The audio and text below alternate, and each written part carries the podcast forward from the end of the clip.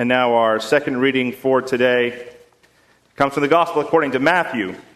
Or our second text for today comes from the Gospel according to Matthew, chapter 11, beginning with the second verse. When John heard in prison what the Messiah was doing, he sent word by his disciples and said to him, Are you the one who is to come, or are we to wait for another? Jesus answered them, Go and tell John what you hear and see. The blind receive their sight, the lame walk, the lepers are cleansed, the deaf hear, the dead are raised, and the poor have good news brought to them. And blessed is anyone who takes no offense at me. As they went away, Jesus began to speak to the crowds about John. What did you go out into the wilderness to look at? A reed shaken by the wind? What then did you go out to see? Someone dressed in soft robes? Look, those who wear soft robes are in royal palaces. What then did you go out to see? A prophet? Yes, I tell you, and more than a prophet. This is the one about whom it is written See, I am sending my messenger ahead of you, who will prepare your way before you. Truly, I tell you, among those born of women, no one has arisen greater than John the Baptist. Yet the least in the kingdom of heaven is greater than he. Here ends our reading. Please pray with me.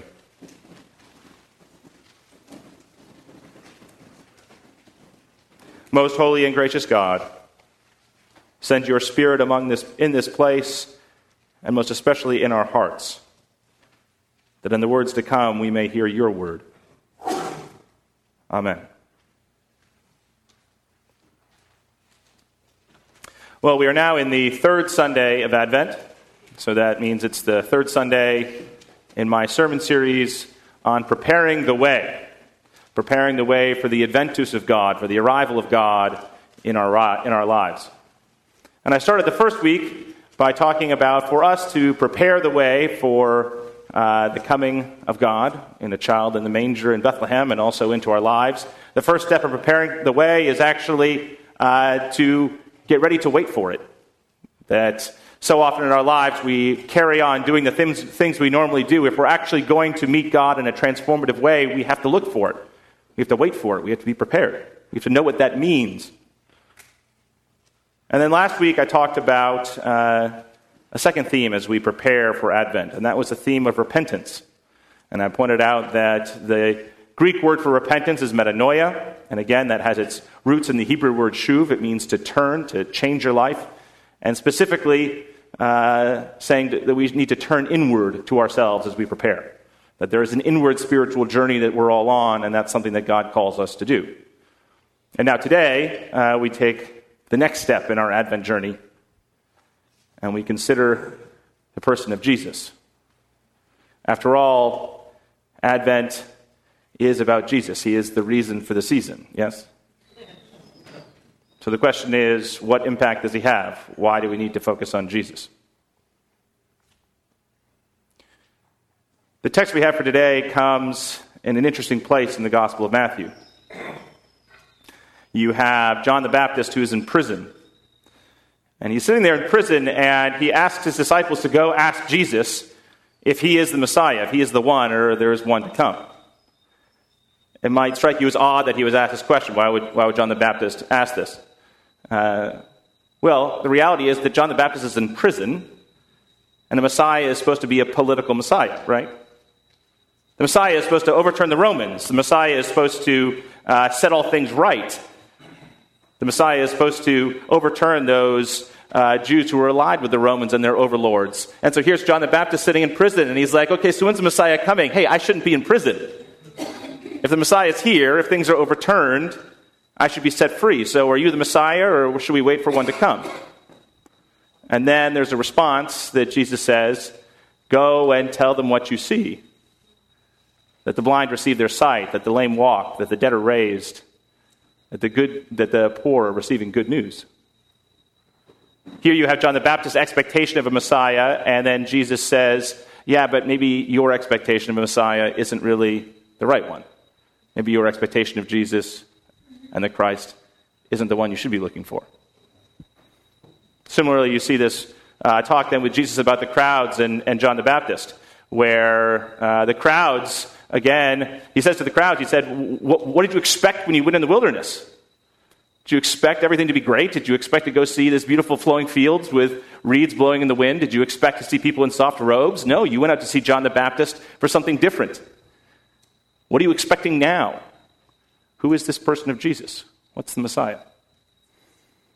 So, this is what we are focusing on this Sunday. And in the past two Sundays, I have looked at three different sort of theological perspectives to help us in our guidance, in our, in our in our turn on this. Um, and I'd like to take a look and see what they have to say about Jesus. So, the first one uh, that I've talked about the last two weeks, the first person I've talked about is Anthony DeMello. Anthony DeMello, as I mentioned, is a Jesuit uh, who died in the 1980s, but was someone who was very well known for leading spiritual retreats. Um, and he wrote this book called Awareness that is sort of the culmination of a lot of his spiritual work. It's the writing down of one of his spiritual retreats. And DeMello has a very interesting perspective on Jesus. Uh, he tells a story at one point about, um, he's big on stories, on parables. And he tells this parable, this story of how, let's say, in prehistoric times, uh, there was someone who brought fire to the people. And he goes from place to place, to village to village, to community to community, bringing fire. And this fire has a transformative effect on the community. It gives them heat, it gives them the ability to cook food. And then he comes to a community, and here's this person bringing fire, and because he's bringing fire, people are, uh, he's getting a lot of attention. And those who are in the powers that be don't like this. So they end up taking the man who's bringing the fire, they beat him up, they crucify him, uh, and then they end up creating an image of fire that they tell people to worship. And this is what DeMello says is so often the case with religion. Religion becomes just that image. And DeMello's like, what we actually want to get at is the fire, not the sense of religion. Um, so often when we talk, so often when Jesus gets talked about in the church, it's all about an image of Jesus, not about Jesus himself. DeMello goes on further. He said, one, one mistake people make with Jesus is they try and imitate Jesus. They try and be like Jesus. DeMello says this is uh, a pitfall we often run into. Um, this whole imitation of Christ. And what he, what he means by this is, um, I'll give you an analogy. So, I, when I was working as a chaplain at Harvard, one of the chaplains there was a guy named Greg Epstein. He was the humanist chaplain. And J- Greg wrote this book called Good Without God. Basically, Greg took the Judeo Christian tradition and said, You can take out a series of morals from this tradition and live by those morals. No need to be a person of faith. Right? And of course, my pushback against people like Greg are yeah, that might be true, but you're not actually reading the New Testament and Jesus. Jesus isn't just saying, go be a nice person. Jesus goes out and says, turn the other cheek. He says, uh, love your enemies. He says, give to whoever asks. He says, if someone asks you uh, for your coat, give, him, give them your cloak as well. If uh, you're going to be a disciple of Jesus, you have to be perfect as your Father in heaven is perfect. Most of us don't even try to do that.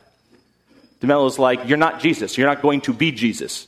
The goal isn't to be Jesus.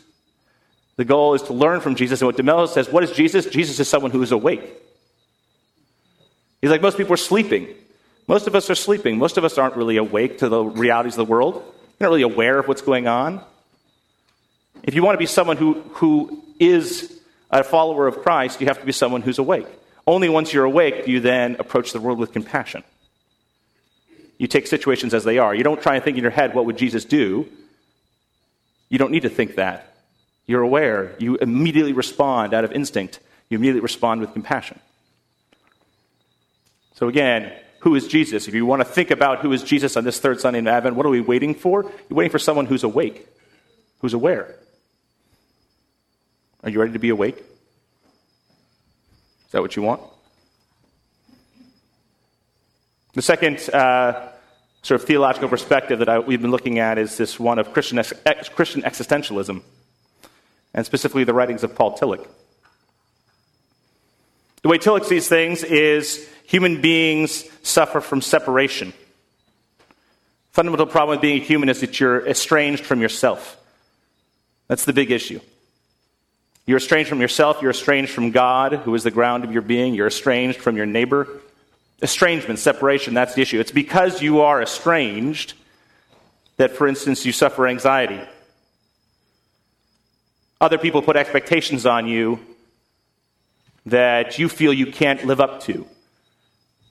That makes you anxious. That makes you maybe overly judgmental of other people. You're not comfortable in your own skin. You judge yourself too harshly. You judge others too harshly.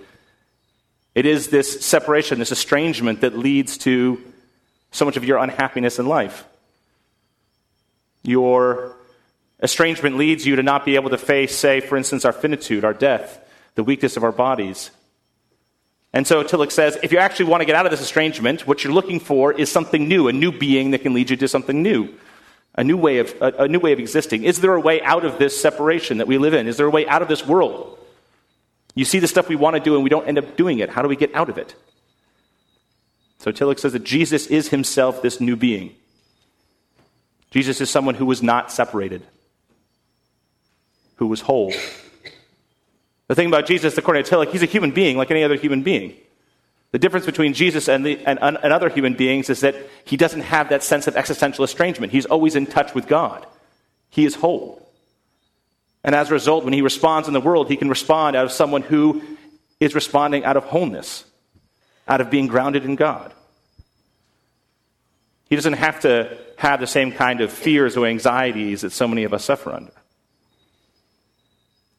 And so, how do you mold your life after Jesus? You're someone who looks at his example, say, for instance, especially his humility is very big for Tillich, his ability to self surrender. You look at the fact that his basic message is that you are reconciled to God. As I said last week, you have to accept that you are accepted. That's at the core of this Christian message of Jesus. And you have to be grasped by this new being. That the spiritual presence of God, the spiritual presence that is manifest in the new being, that spiritual presence, when it comes into your life and grasps you, that's when you yourself find wholeness. And that's what Jesus is about. So we've got these two perspectives. Do you like one of them? Do you prefer one or the other? Do You like the awake Jesus, the, the new being Jesus? Uh, you see any issues there? This is where our third perspective is actually kind of helpful. The third perspective I've been talking about is one of liberation theology. Oh. Important message. God's calling, you know, a little extra insight. I'll have to ask, what's, what's the view on Jesus there? Um, so the, the, the third perspective we look at is liberation theology. Liberation theology is explicitly a materialist viewpoint. Unlike these other things, unlike these other theological frameworks. So liberation theology would say, you know what, it's all well and good to be awake. That's all fine. But let's say you're, you're a woman who's in an abusive relationship. How are you supposed to find your connecting with the ground of your being, or, for instance, go be awake when you're in a, an abusive relationship that you can't get out of? Sometimes the problem is not just a spiritual interiority, but actually a material world around you. If you don't have food to feed your family, if you don't have a way to make any money, if you don't have a way to actually get access to medicine or basic health care, those material needs become spiritual very quickly. And actually, to find God is more than about just being awake. So, liberation theologians say, again, the basic emphasis is liberation from oppression. And who is Jesus in this context? Jesus is Jesus, the liberator. He is the one who helps free people from oppression. And Jesus does that in two different ways. The first way is uh, liberation theologians are big into this sense of uh, this, the same message that Martin Luther King, Martin Luther King Jr. says that the, uh, the arc of history is, is long, but it bends towards justice.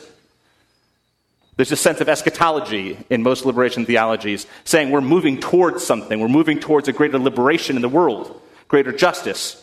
We are moving in this direction. And that the presence of the resurrected Christ is actually in the world. That presence of liberation is there and it's leading us in that direction. It's leading us there. So if you are John the Baptist sitting in prison and you're feeling under oppression, you might realize that you may not be someone who'll be freed from oppression, but you're part of a larger movement, something bigger, a spiritual presence that you're a part of, and in Jesus you get access to that gives you hope, even in the midst of great oppression, that you might be there, and gives you hope and strength to actually stand up and work in that process of liberation. And liberation theologians are big on saying Jesus has to be, we have to think about images of Jesus that actually are aligned with this model of Jesus as a liberator. So, for instance, One of the things I talked about last a couple weeks ago when I introduced this is black liberation theologians say if you want to think about Jesus, Jesus is black. We need images of that in our churches of Jesus being black. So that people who are living under oppression, as people of color, can look at that and say, Jesus knows what my experience is like, and he's fighting against it. When I was uh, visiting a friend in Pine Ridge Reservation a few years ago, he taught at a school called Red Cloud Indian School, which is a Jesuit school that's at Pine Ridge Reservation. And as you walk into the chapel at Pine Ridge, all of the Christian imagery there is all Native American. And you don't actually realize how much impact Christian symbolism can have until you walk in a space that's different. And that's done intentionally because the Jesuits there that lead that worship space want the students to know that when they walk in there, Jesus knows their experience.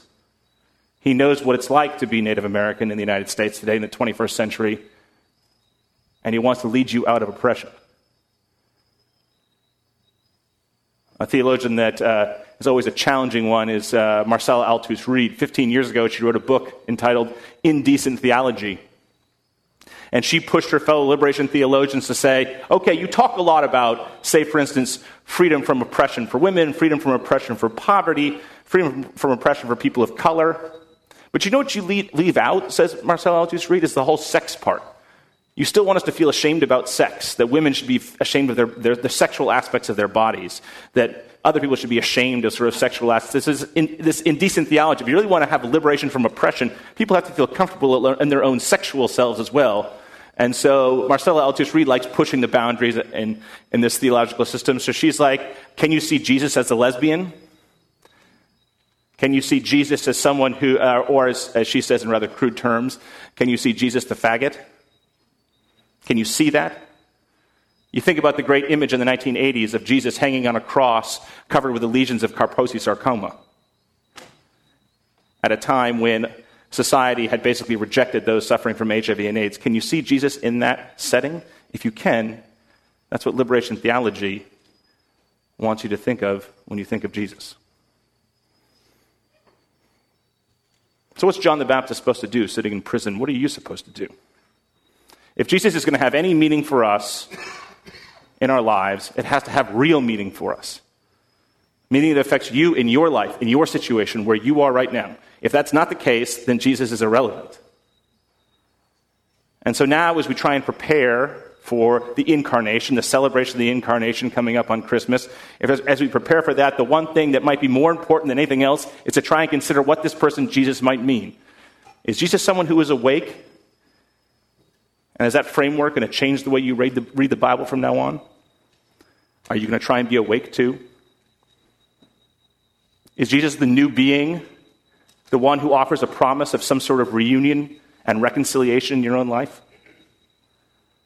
Is Jesus the liberator from oppression, an oppression that you might be feeling, or one who calls you to stand with those who are feeling oppression right now? This is Advent, time of preparation a good time to consider these issues.